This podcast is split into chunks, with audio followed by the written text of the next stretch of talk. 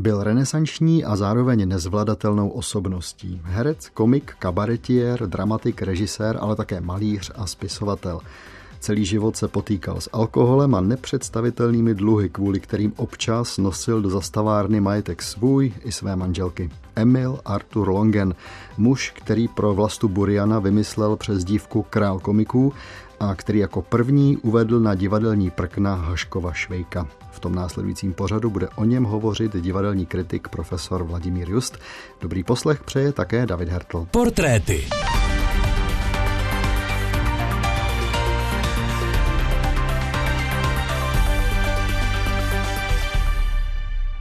Pane profesore, vítám vás, přeju hezký den. Dobrý den. Tak jestli dovolíte, já řeknu jenom několik těch úplně nejdůležitějších údajů. Emil Artur Longen vlastním jménem Emil Václav František Pitterman se narodil v červenci 1885 v Pardubicích. A možná taková zajímavost, jeho otec, notář Václav Pitterman, působil ve Vlašimi jako právní poradce arcivévody Františka Ferdinanda d'Este, takže by se eh, dalo říci dobrá rodina, je to tak? Dobrá rodina, jde o to, jestli to je rodina pro pravověrného revolucionáře a ultralevičáka. Ale to se ještě nevědělo. No, který se z něj vyklubal, ale naštěstí to nebylo tak úplně jednoduchý, jak to říkám. Tak gymnázium ve Vlašimi nakonec dokázal vystudovat, maturoval v roce 1902, zapsal se na Akademii výtvarných umění ale v roce 1906 na konci roku už eh, školu opustil a do semestru na počátku roku 1907 nenastoupil. Eh, mohl z něj být vlastně malíř, jsem pochopil. No taky byl, taky přece on vystavoval sice odděleně, ale s tou skupinou Osma, že jo, to bylo myslím 1907 eh, a to byly opravdu slavný jména, že jo, to byl Kubišta Fila. Mimochodem Fila mu poradil tu přezdívku Longen, protože byl dlouhý. Jo, takže eh, on vystupoval pod pseudonymem, protože nesměl v té době jako, eh, nehodilo se to ještě. Když vystupoval úplně ještě předtím, než ho vyhodili z té školy teda. Eh, řeklo by se, táhlo ho to k divadlu, což samozřejmě může znamenat ledacos. On prý dokonce utekl k jakési kočovné společnosti, eh, pak tedy se ale na chvíli vrátil do rodiny a pak už to bylo opravdu eh, jenom divadlo. Tak jaké jsou ty jeho divadelní začátky? Tak nejprve je to teda u Labutě na Poříčí, to byl takový, ono to byl v podstatě šantán, ale jmenovalo se to jaksi umělecký kabaret, jo, pana Šübla, a tam eh, vystupoval Eduard Bass, také pod přezdívkou, že jo, zase kvůli hlasu a kvůli, dejme tomu, menší postavě, eh, zavalitější a tento eh, Longen. A tam, jak si přičich, vy jste řekl divadlu, samozřejmě i kabaret je divadelní žánr, regulérní samozřejmě, ale mm, on sice také někdy účinkoval, nebo režíroval, nebo i hrál, nebo psal pro velká divadla, kamenná divadla, jak jim dneska říkáme, ale skutečně jeho, jeho pravá půda, taková, řekl bych, hodně úrodná půda, inspirační, byly ty malé scény. Jo? Dneska jim můžeme říkat třeba autorská divadla, divadla malých forem a tak dále a tak dále. Prostě alternativní scény, které nebyly ještě jaksi eh, košer pro většinu kritiků. Byly výjimky, ale většina kritiků to brala jako nějakou periferii. A v tom se on opravdu jako ocitl a toho neustále, neustále přitahovalo úplně magneticky, tam se nejvíc jak si vyžíval. Byť teda, jak říkám znovu, eh, v určitých eh, chvílích pracoval i pro velká divadla. To se pořád ještě pohybujeme v období před první ano. světovou válkou. Ano, ano. On prý ale i hodně cestoval a vystupoval po Evropě. Ano, to bylo v Terstu například, že jo, nebo on měl dokonce vlastní takovou zájezdovou dneska bychom řekli možná, nebo před 40-50 lety bychom řekli estrádní ambulantní skupinu, eh, do které patřil jednu dobu i Jaroslav Hašek, a on se skutečně vyskytoval v okolí té strany mírného pokroku v mezích zákona a v jejich teda pre-Cimrmanovských mystifikacích, kde byl teda i František Langer, pozdější národní umělec samozřejmě a řada jiných významných osobností. No a Longen tam prostě jaksi taky nějakou dobu pobyl. Já jsem řekl už asi po třetí nějakou dobu. Ale to je, myslím, zrovna pro Artura Longena to nejtypičtější, co se o jeho života běhu dá říci, protože on nikde nevydržel. Nakonec nejčastěji se vracel k tomu Vlastovi Burianovi, který byl tak částečně z mediálního hlediska i jeho dítě, protože on nejenom, že mu vymyslel tu přezdívku král komiku, ale on skutečně byl první, kdo ho jaksi eh, etabloval a viděl v něm i, i velkého herce, nejen teda toho imitátora a klauna a tak dále, ale skutečně ho postavil na jeviště ve velkých rolích a už teda v raných 20. Let, letech v, Longenovi, v Longenových režích hrával celovečerní hry, například Vodné stroje a tak dále. Sám si potom Longen tedy psal mm, do pusy sobě i Burianovi a dalším komikům eh, také celovečerní hry. Takže jeho stěžádostí bylo divadlo, ale vždycky skončil spíš na té malé okrajové scéně a jako ten člověk, který spíš připravuje půdu pro ty druhé, a nikdy nedosáhl takové slávy, jako třeba Ferenc Futurista ve své době, nebo jako to byl třeba Vlasta Borian a řada jiných komiků. Jo. Takže on spíš připravoval půdu pro ty komiky. Psal, režíroval, dramaturgoval, zdůvodňoval, ale vy jste neřekl jednu, nebo já jsem to asi přeslechl, jednu profesi, ve které totálně zkrachoval a to bylo podnikatelství. On jako divadelní podnikatel byl zažalován, že neplatí honoráře, ale zase to, že neplatil honoráře, že mu zavřeli jeho výbornou scénu, revoluční scénu v Adreji na Václaváku, eh, dramaturgicky úžasně průbojnou a tak dále, to zaplatil tím, že nezaplatil vlastně ty honoráře, takže byl úředně po stížnosti a stávce, dá se říci, svého ansámblu uzavřeno to divadlo a pokračovalo dál pouze poté, co Longen souhlasil, aby se vyvázal možná i z vězení, že jeho teda adaptaci Švejka můžou dál, tahle ta skupina bývalá z revoluční scény, jezdit po republice a hrát. Jo. Takže on byl opravdu velmi neúspěšný podnikatel. Tak musím se přiznat, že o podnikateli jsem nemluvil, měl jste pravdu. Vy jste zmínil Vlastu Boriana, pojďme otevřít první z knížek, kterou jsme dnes přinesli do studia, máme jich tady víc. Eh, Emil Arthur Longen napsal knížku Král komiků, tedy o ano. Vlastovi Burianovi a je tam eh, jaksi popsána scénka takového prvního velkého objevení Vlasty Buriana, kdy Vlasta Burian dostává první velkou smlouvu. Eh, já jenom jsem koukal, že Longen všude psal takové různé pseudonymy. Ano, ano, ano. To byl záměr? On se nechtěl dostat do nějakých soudních sporů? Já myslím, že ano. On tak? těch soudních sporů měl bez tak hodně. Eh, cenzura s tou neustále válčil. Eh, jak říkám, neplatil často honoráře, často i eh, smluvně vybral třeba nějaký peníze za nějaký text a dopisoval ho teprve během generální zkoušky a tak dále. O tom si můžeme přečíst třeba v Marvanových pamětech, jaké to bylo blaho pracovat s Arturem Longenem. Jo. To jako nesvědčí, že by nebyl talentovaný. Byl, ale jako slovo výdrž nebo sitzfleisch, krásné české slovo, to je něco, co mu absolutně scházelo. Teda. Tak já pro posluchače musím rozkrýt ta jména, které postavy tam vystupují. Slavoj Bolmír, to bude Karel Hašler. Ano, je to tak. Míla Dolany, Vlasta Burian. To ví, víte, co je zajímavé? Že Voskovec, který také v té době ještě studoval a, a nesměl hrát, tak v němých filmech hrál také pod pseudonymem Dolan ale Petr Dolan. Jo? A dokonce ve Spoketreví je je.v.rych a Dolan. Jo? Takže to slovo Dolan bylo nějaký oblíbený. Vítek Pelikán to bude Dalibor Pták, partner Vlasty Buriana a ještě je tam zmiňován kabaret Barok a to je tedy pozdější nebo tehdejší Rokoko. Pojďme si tu ukázku poslechnout. Kamarádi vyváděli ve své opeře jako nevázaní. Tropili si žerty ze sebe i z přítomných. Bolmír seděl jako ve vidění. Takový talent jsem na domácí půdě ještě nepoznal. Produkce je sice obhroublá, čpí předměstím a pouličním vtipem, ale provedení je krom obyčejné. Zapomněl, že přišel jako kritik a bavil se jako každý z obecenstva. Po skončení první zatleskal. Na ulici pak nabídl Bolmír oběma angažmá do kabaretu Barok. Můžete nastoupit za týden. Vaše podmínky? Nastalo smlouvání. Vítek se obdivoval, jakým je Míla obchodním duchem, neboť Bolmír začal být v úzkých a rozmrzele huhňal. Ale pane Dolané, snad byste mi nechtěl svléct kalhoty, je to nový podnik v začátcích. Pamatujte, že u mne získáte popularitu. A pak v našem městě není žádný podobný kabaret. Ve sboru s vaším talentem zakrníte. Po dalším vyjednávání se dohodli. Bolmír si vymínil, že oba budou vystupovat také v sole, vzhledem k výši gáže, která je skoro jako Hautenova.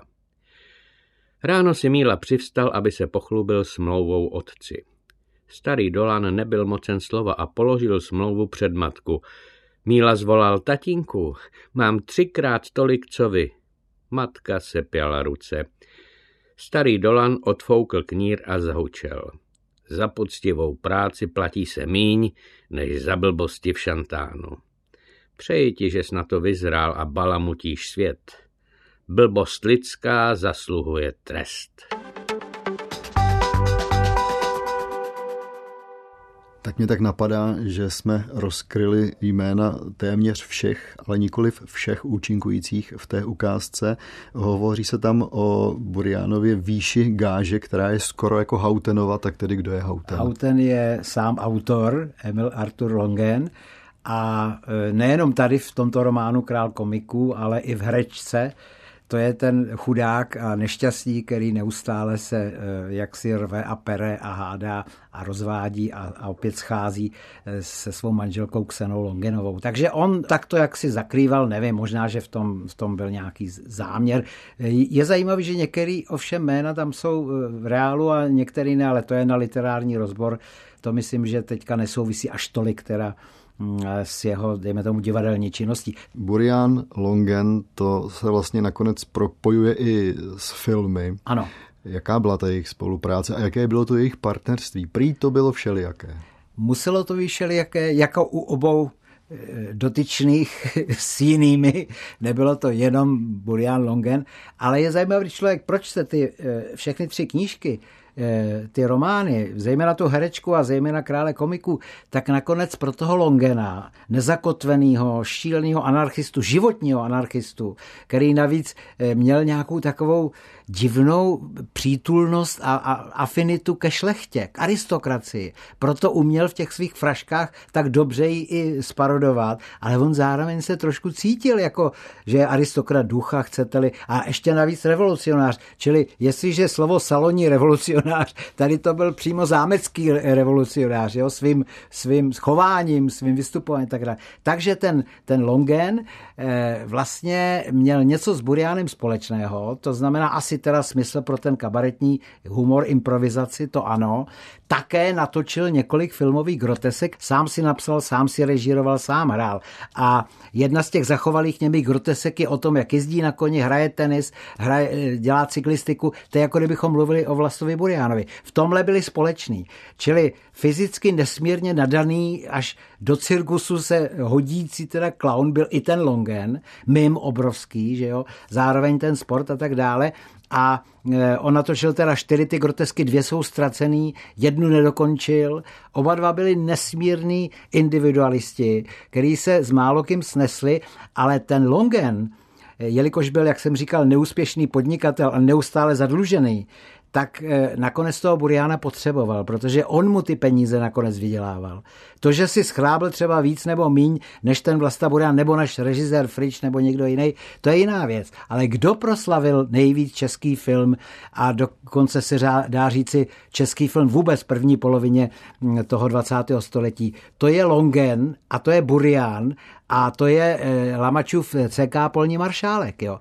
Čili to byl film, který boural rekordy jak v Praze, kde byl 22 týdnů promítán že, s Boriánem. Kopník jáda, námět starý, to Longen uměl vzít nějaký námět, převonačit ho, šoupnout do toho rakousko-uherska švejkovského, takového haškovského prostředí. No a to se mu velmi podařilo tady v té hře, nejdřív to byla hra samozřejmě, pak to byl film a v Berlíně to taky trhalo náštěvnické rekordy kolem roku 30-31. Takže on vlastně nakonec ten Burian, on udělal Buriana, ale Burian pak svou slávou a, a to, že byl tak žádaný jako komik, nakonec sebou bral i toho Longena. Bavíme se o Burianovi a Longenovi. Vy jste už před tou první ukázkou zmínil také Longenovu revoluční scénu, ano. která byla v Praze. Eh, tak pojďme si dát ještě jednu ukázku, tentokrát z knížky Jiřího Kamena Toulavý kůň, která vyšla v roce 1982 a zavede nás na takové letní vystoupení revoluční scény v Pražské šárce. Na divadelní cedule napsal Longen obrovskými písmeny Vlasta Burian v revoluční scéně. Z Adrie se revoluční scéna přestěhovala na přírodní scénu do Šárky. Do šáreckého hlediště se vejde víc lidí. Hrála se Longenova dramatizace Dona Kichota. Praha se šla smát Vlastovi Burianovi. Herci na sebe mrkali. Přežijeme léto. Na jevišti se objevila nejdřív Rozinanta, hrálí Longen, splašený jak kůň, řechtá jak kobila. Vedlý Don Kichot, Vlasta Burian. Šermoval rukama, jako by z horkého vzduchu lovil nějakou důležitou rekvizitu, koulel očima, kokrhal, smál se jako šílenec, imitoval operní zpěváky. Neuměl totiž text. Longen byl hrůzou spocený, to svlas to přehnal. Don Kichot mezi tím bojoval s vodním kolem na kampě. Kde pak na mě s nějakými větrnými mlíny a ještě ke všemu někde ve Španělsku, kde to vůbec je? Šárecké skály se otřásaly smíchem. Burian pokračoval. Jakže se jmenuje táta? Ale vždyť je to jedno, já ji stejně neznám. Já miluju Mařenku Cíglerovou. A proč by člověk měl zblbnout zrovna z rytířských románů? Čtěte humoristické listy Josefa Vilímka. Pojďme tedy na závěr ke Kseně Longenové, manželce Emila Artura Longena. Přečtěte si, nebudeme říkat román, ale řekněme prózu herečka, kterou Longen napsal, vyšla v roce 1929 v Praze. Na mě to dělá takový velký dojem, že to je vyprávění o dvou skoro bych řekl, nešťastných lidech, kteří snad k sobě ani nejdou, nepatří k sobě, ale snaží se spolu neustále být, rozcházejí se, mm, hádají mm, se, mm. možná by tam lítali talíře, kdyby na ně měli peníze a mohli si je koupit. Eh, kdo byla Ksena Longenová? No to byla velká česká herečka, která měla obrovskou smůlu a ta smůla se jmenovala Emil Arthur Longen protože že tyhle dva lidi se spojili, to bylo neštěstí. Ona byla charakterní herečka. Ona, když hrála Milenku Vojcka, to byla jedna z těch her, o kterých jsem mluvil v revoluční scéně, kdy tam měl tu průbojnou dramaturgii a Vojcka hrál samozřejmě Longen. No a ona to hrála tak úžasně, že lidi chodili víc teda na ní, na tu ubohou dívku, kvůli který ten děj vlastně se tak zauzlí a skončí tragicky, než na toho Longena. Ale já bych řekl, že abychom to na něj neházeli, když to srovnáte s Haš Haškem, já teda nevím, kdo víc vypil, jo, ale myslím si, že ten Hašek možná, jenže ten Hašek měl jednu moudrou věc, na rozdíl od Longena, že se zašel na té lipnici a tam dopsal své životní dílo. Tohle Longen neměl, jo. Longen neustále pendloval mezi těma malejma, velkýma scénama, tu a tam i hrál divadlo, režíroval dokonce zvukové filmy, Miláček pluku, Velký krach nejen eh, finanční, ale i umělecký. Takže spojit se s tímto člověkem pro herečku, která čekala na příležitost pro Národní divadlo, pro Vinohrady, jo, a, a měla na to, protože doboví kritici a velmi významní píšou o tom, že prostě její její talent byl prostě obrovský, jo, a že jí škoda, na ty plitký hovadiny, který musela hrát pod patronací toho Longena a navíc tam byla žárlivost, ale ne na ženský, ale na Buriana. Kolik si věnoval času, frašek, režií, slávy, kterou si vybudoval tady tomu cynickému komikovi, hloupýmu, který nic nečte, jo, ty intelektuál se tady věnuješ a já nic, jo, čili opravdu tam bylo mezi nima něco, co nešlo smířit. Takže, takže ty neustálé rvačky, půdky, hádky, to prostě je plný tahle kniha a je to až únavný, jak se to točí dokola, ale je tam bohužel ta sebevražda na konci, která je reálná teda samozřejmě. Můžeme si to ocitovat z knížky Emila Artura Longena Herečka. Hauten se podobal zřícenině, ze které se ozývá poslední kvílení pohřbeného člověka. Vysvětloval Kseně, že nemá ve své venkovské samotě klid, že stále očekává její příchod a nemůže jí přimět, aby se vymanila z toho prokletého prostředí, do kterého se zamotala.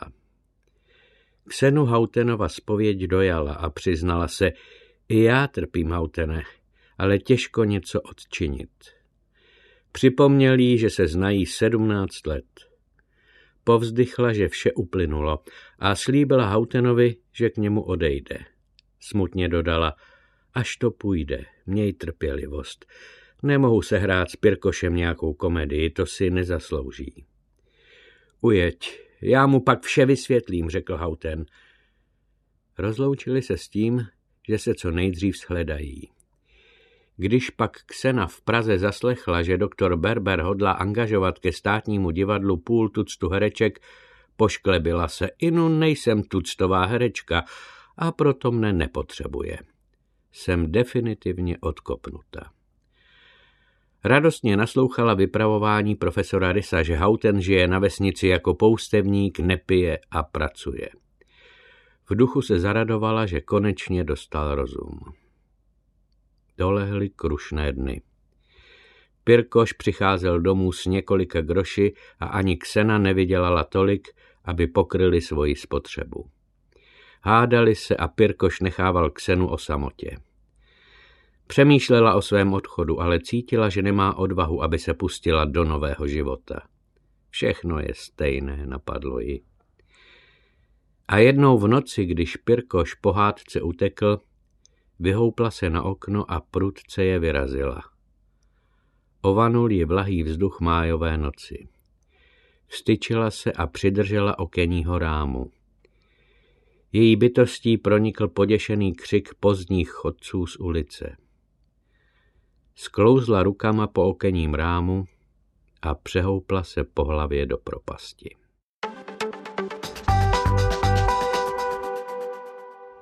Takhle tedy skončila Ksena Longenová.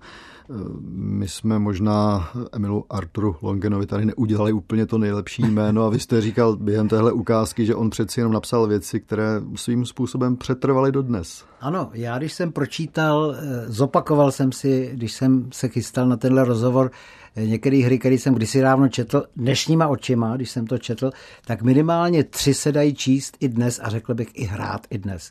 A to je to, kromě toho CK Polního maršálka, což je taková věčná, věčný evergreen, tak myslím, že tam je hra Ministr a jeho dítě, což je taková satira, která je trošku jakoby prvoplánová, ale má obrovský, jaksi stupňující se fraškovitý situace. Je to trošku takovej nějaký fejdo nebo možná nestroj, ale politický hodně. Jo? A spousta věcí vám tam připomene dnešní situaci. Ale co je podle mého názoru jeho vrcholný dílo? Štědrý večer v Lapáku se to jmenuje. Tam je pár postav, tam je básník. To je opravdu to všechno, co bylo nespokojené v Longenovi včetně jeho levičáctví, frazeologie revoluční, je zašitý, protože agitoval na ulici, ať uděláme revoluci. A byl štědrý den, že jo, štědrý večer. No, tak proto byl v Lapáku. Pak je tam Tulák, to je zase jeho touha, kým chce být osobně, jo, s kterým se tam skamarádí a říká, já půjdu s tebou, Tuláku. Pak je tam strážník, což je pozitivní taková figura, skeptická, ale pozor, pak je tam starosta, který potom, co on se tam vypíše a vypláče, ten básník, to znamená Longen, ze svých trablů a jak musí psát ty ty pokleslé věci, aby se uživil a že půjde s tím tulákem, tak mu najednou nabídne, že ho pozve celý Vánoce stráví u, u pana starosty a seznámí ho se smetánkou města. On zapomene na toho tuláka a nechá se koupit a ten běduje ten strážník a říká, ten nás obalamutil tady. A ten tulák říká, neobalamutil. On mi to všechno slíbil, on se mi bude vyhybat, on o tom nebude nikde se zmiňovat, puste mě ven a já, já vám na něj dohlídnu. To je krásná kratička a filozoficky hodně jaksi nepovrchní fraška. Vřele každému doporučuju. Dodává na závěr profesor Vladimír Just. Já dodám, že Emil Artur Longen zemřel 24. dubna 1936 na perforaci žaludečního vředu. Bylo mu 50 let, stalo se v nemocnici v Benešově. Pane profesore, díky, že jste přišel naslyšenou. Naslyšenou, děkuji za pozvání. Technicky spolupracoval mistr zvuku Jan Schreier a loučí se i David Hartl naslyšenou.